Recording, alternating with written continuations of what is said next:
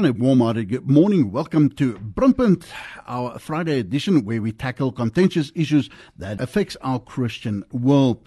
The topic for discussion all about the games that our children plays nowadays. Well, we're talking about video gaming and it's clearly a popular form of entertainment with video gamers collectively spending more than 3 billion hours per week in front of their screens. Now, the researchers found that video games and apps that were interactive and educational definitely has a positive effect on children's brain development. However, violence and excessive entertainment media had a negative effect on a child's brain development. Study of children exposed to violent media have shown that they may become numb to violence, imitate the violence, and show more aggressive behavior. Does it sound familiar? Younger children and those with emotional, behavioral, or learning problems may be more influenced by violent images. That's a fact. In moderation, playing age appropriate games can be enjoyable and healthy. Some video games may promote learning, problem solving, and help with development of fine motor skills and coordination.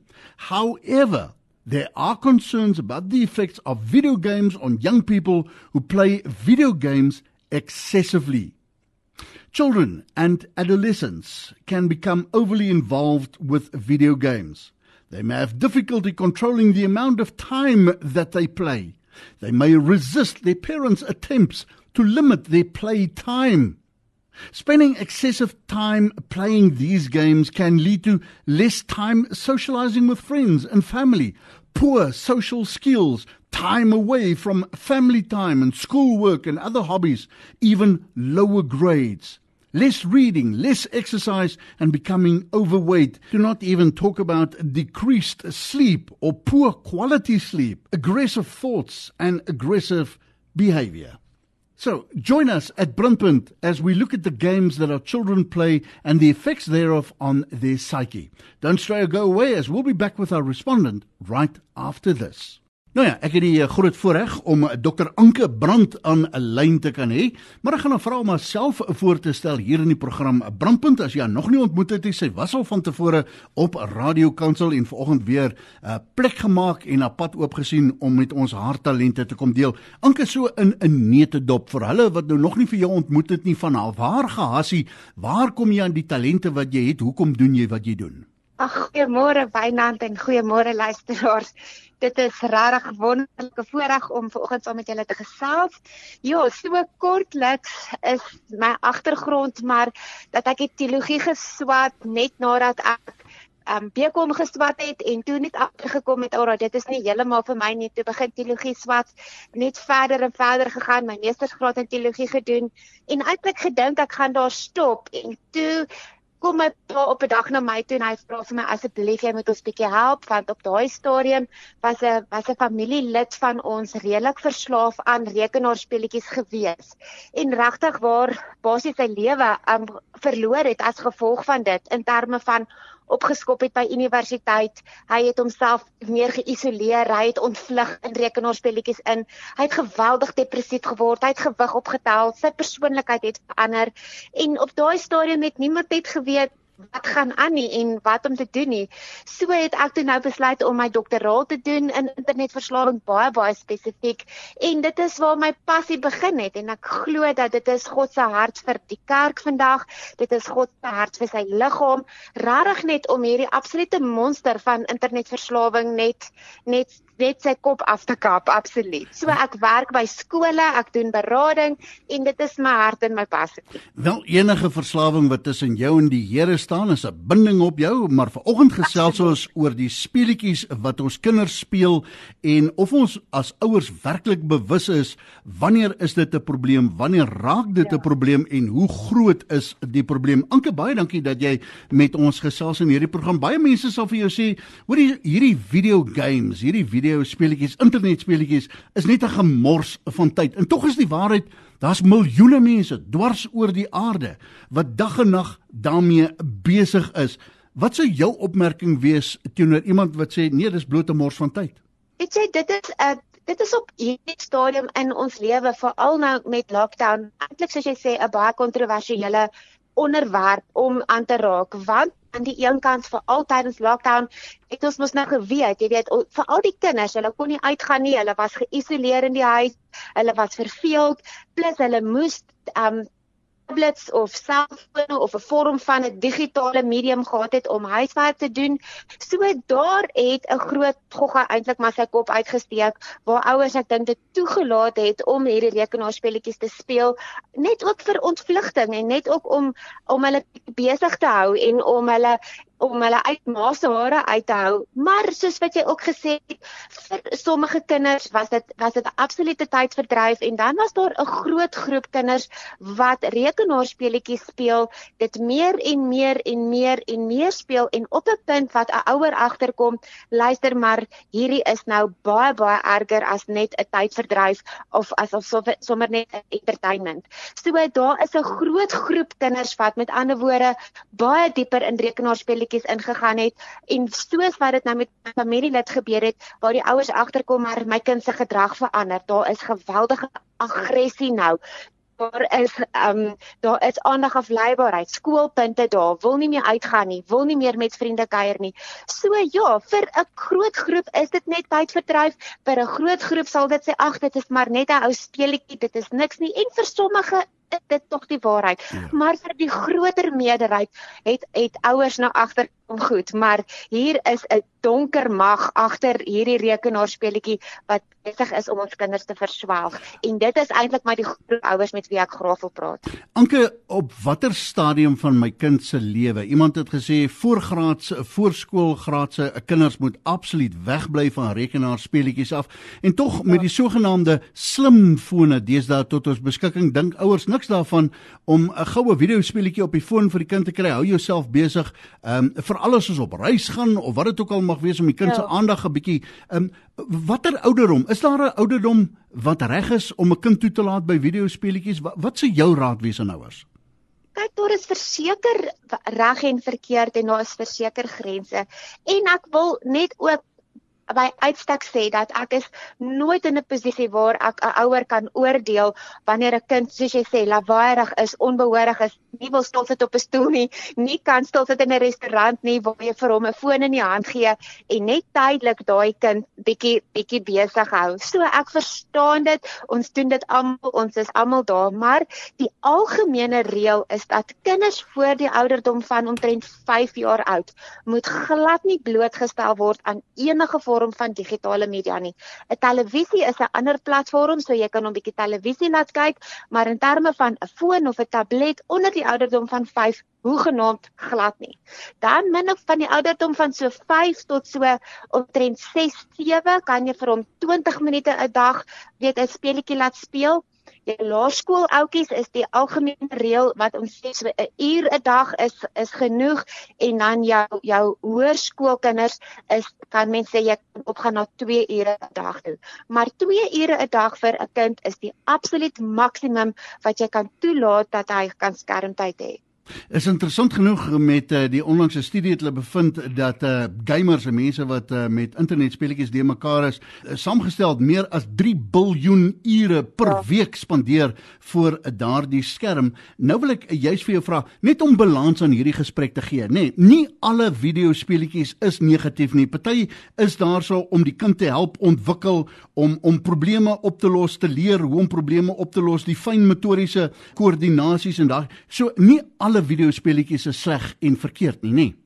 Dit is so, daar is natuurlik van jou van jou beter keuses wat jy kan maak in terme van dit waarin jy jou kind blootstel. Maar die baie baie belangrike ding wat wat baie min ouers eintlik besef, is dit gaan nie oor die tipe speletjie nie. Met ander woorde, dit gaan nie oor die inhoud of die Engels praat van content nie. Dit gaan oor die tyd voor 'n skerm. Met ander woorde in Engels praat hulle van screen time. Dit is waar die skade lê in die screen time want die die skade kom in die brein, die skade kom met die dopamien wat jy afskei, die skade kom met die ADHD en al daai skade is op breinvlak en dit gebeur wanneer jy te veel skermtyd het. So al is hou jy jouself besig met met Bybel lees of Bybelstudie of skaak speel of positiewe dinge kan jy dit nog steeds oordoen in terme van skermtyd. So ja, as jy moet 'n keuse maak, sal dit natuurlik beter wees om 'n beter speletjie te kies in terme van inhoud, maar maar mens gaan altyd altyd altyd die skermtyd moet ophou. Dit is waar die kruks van die saak lê. Op watter stadium sal ek weet jy het net oor die woord gebruik 'n duistere mag, 'n groter mag wat betrokke is wanneer dit kom by internetverslawing en speletjieverslawing, video speletjieverslawing. Op watter stadium uh, behoort daar tekens te wees en behoort ek te weet dit waarmee my kind nou besig is is gevaarlik sover die internet of die internet speletjies aangaan. Wat sou die tekens wees? Ek dink jy het al daarin geraak maar waar dan moet ma's en pa's vir op die uitkyk wees voor? So met 'n internetverslawing of 'n rekenaarspeletjie verslawing het ons amper half 'n invloed op al drie vlakke van die menswees. Ons weet natuurlik ons bestaan uit 'n fisiese liggaam, so jy gaan simptome hê op die fisiese liggaam in terme van jou gewig wat hy optel, dat die persoon wil nie meer uitgaan nie, hy isoleer homself in die kamer, hy sal byvoorbeeld dwars deur die nag speel, sy slaap gaan heeltemal geaffekteer word. So op fisiese vlak gaan jy onmiddellik agterkom, maar maar ek ek verloor my kind. Ek sien nie my kind nie. Hy wil nie meer saam met ons ons ete eet nie. Hy wil nie meer saam met ons uitgaan en by familie gaan kuier nie. Daar gaan jy dadelik agterkom luister iets is snaaks. Dan natuurlik op sielsvlak of sielsdimensie gaan jou gaan jou kind begin baie aggressief raak. Hy gaan uitbarstings hê. Hy gaan waarskynlik depressief begin raak. Hy gaan al hoe meer geïsoleer wil wees. Ehm um, jy kry selfs kinders wat ehm um, so ver gaan om 'n melatonien tekort te kry as gevolg van die blou lig van die skerm so hulle gaan met medikasie kry. Jy gaan agterkom dat jou kind se punte daal verskriklik want sy aandagspan word minder en dan op geestesvlak is daar natuurlik ook 'n baie baie baie groot invloed en dis nou ook hierdie duister mag want baie speletjies, eintlik meeste speletjies het 'n invloed op die geesmens. Want baie speletjies is demonies van aard, baie speletjies het baie bloedvergieting, dis moord, dis doodslag.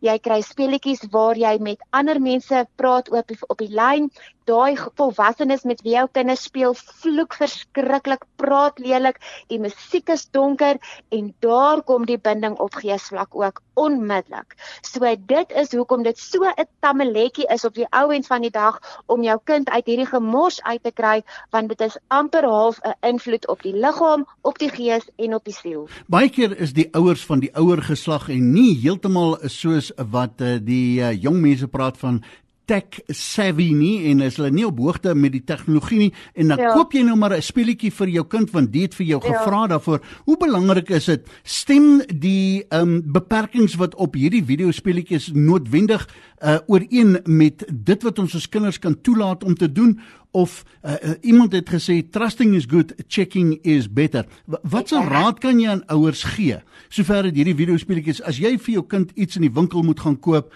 of wil koop as 'n geskenk uh, wat se raad kan jy vir kinders hoe weet ek daar is nie uh, iets van die demoniese in hierdie speletjie wat ek vir my kind koop nie. So basies wil ek vir jou sê rekenaarspeletjies as 'n geheel is nie goed nie.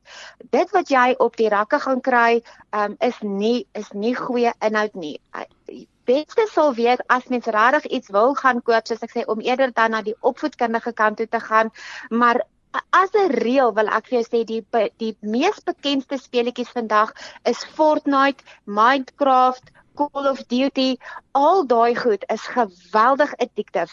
Die die rekenaarspeletjies is geontwerp en ontwikkel om jou kinders heeltemal verslaaf te maak daaraan.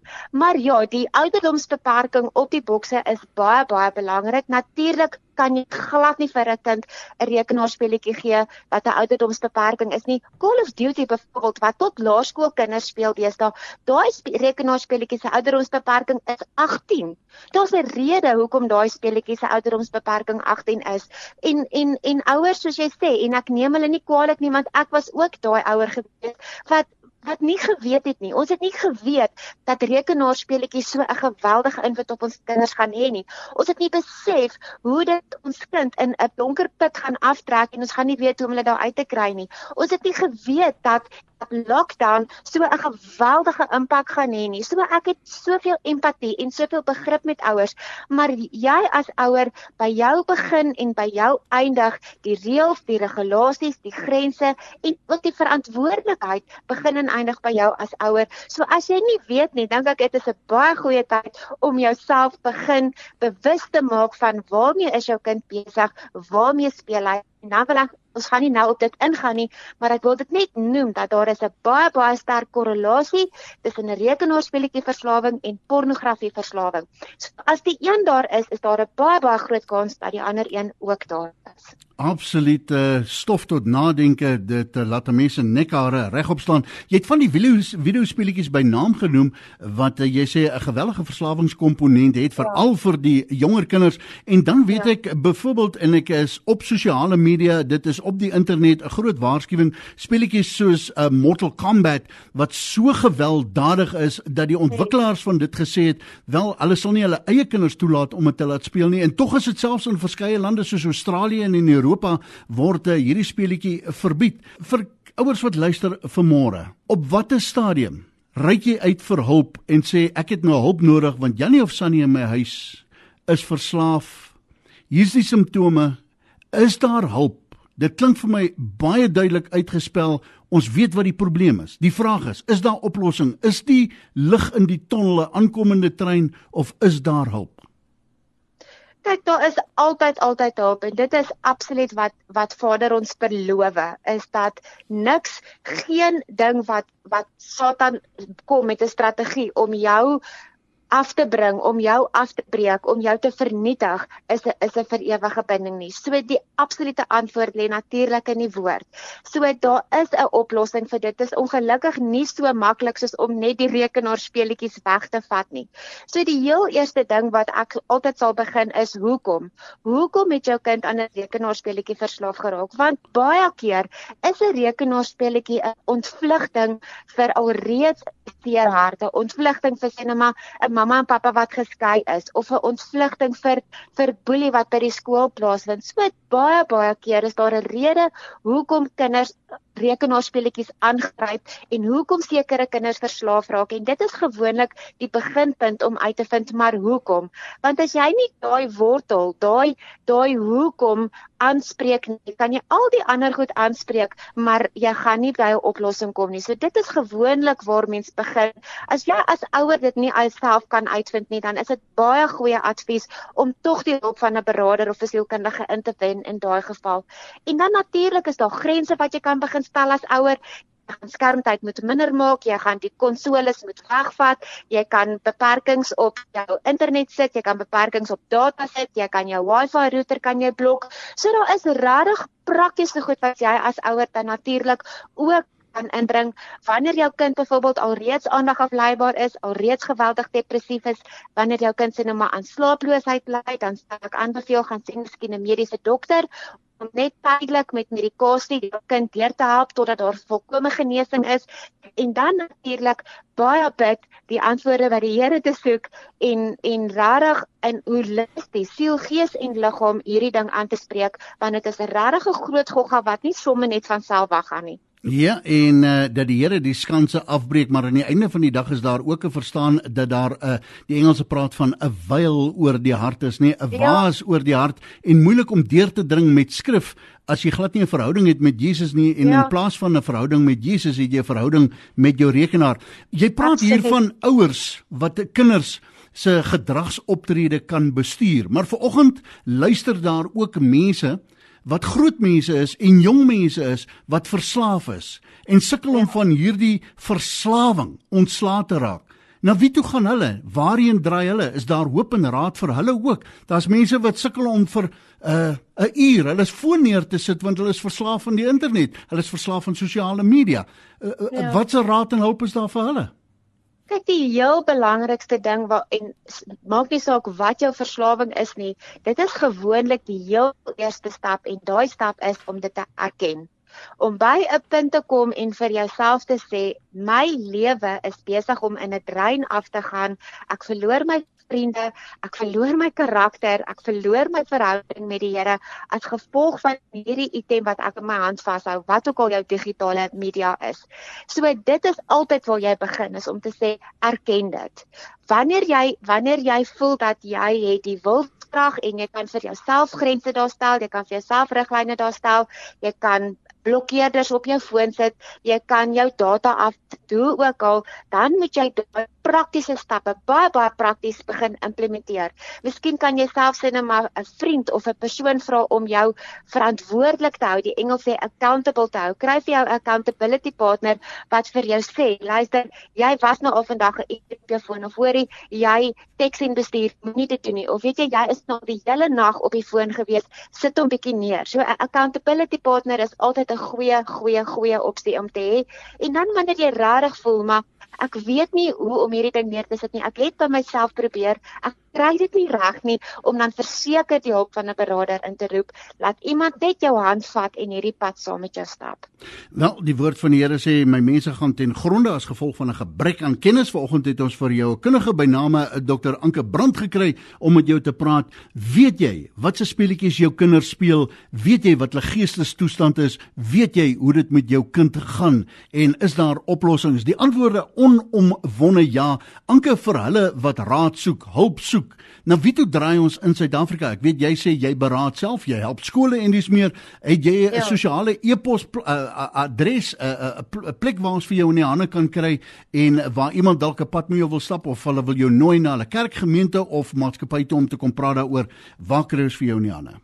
Finans ek gaan vir jou twee nommers gee. Gaan vir jou my selfoonnommer gee. Ehm um, dit is 082 527 1548 8. As ek nie dadelik kan antwoord nie, wil ek sê ek probeer regtig altyd terugbel of jy kan my WhatsApp, ek sal regtig terugkom na jou toe en dan my e-posadres is anke100@atlantic.net. Jy kan vir my enige tyd 'n e-pos stuur. Ek kom terug na jou toe die oomblik as ek kan sê. Right, jy sal net weer daai e-pos moet gee. Die uh, telefoonlyn het ons in die steek gelaat. Is anke100 at die @teken atlantic.net lantic.net. Daar het ek vir hom. Anke, baie dankie dat jy die tyd afgestaan het om vanoggend met ons in 'n uh, brandpunt te gesels. 'n Laaste woord van jou kant af, 'n woord van hoop, 'n woord van bemoediging aan ma's en pa's wat vir hulle moet hierdie dilemma bevind. So laaste woord van jou kant af. Ag baie dankie. Weet jy, ek dink onmiddellik aan die skrif in Genesis waar waar God vir Kain gesê het en ek gaan dit in Engels sê want ek ken dit so goed that sin is crouching at the door seeking to destroy you but you must resist so that you can live. En dit is my raad vir oggend. Dis dit is dit is so wat vyand is soos 'n brullende leeu daar buite en jy as kind van die Here, jy as 'n oorwinnaar, jy wat die autoriteit het, jy moet hierdie ding resist in die naam van die Here. Dit begin met 'n erkenning deur te weet jy kan verslaaf raak aan die digitale netwerke, aan die internet, aan speletjies en daar is mense wat daarmee sukkel. Baie dankie Anke dat jy vanoggend jou talent met ons gedeel het. Hopeloos te kort tyd in hierdie program om te kon gesels oor alles in die diepte. Ek dink ons het letterlik net aan die punt van die ysberg geraak, maar baie dankie. Ons gaan kyk of ons vorentoe weer met jou kan gesels. Baie dankie Wynand en dankie luisteraars. Julle moet 'n baie geseënde dag hê.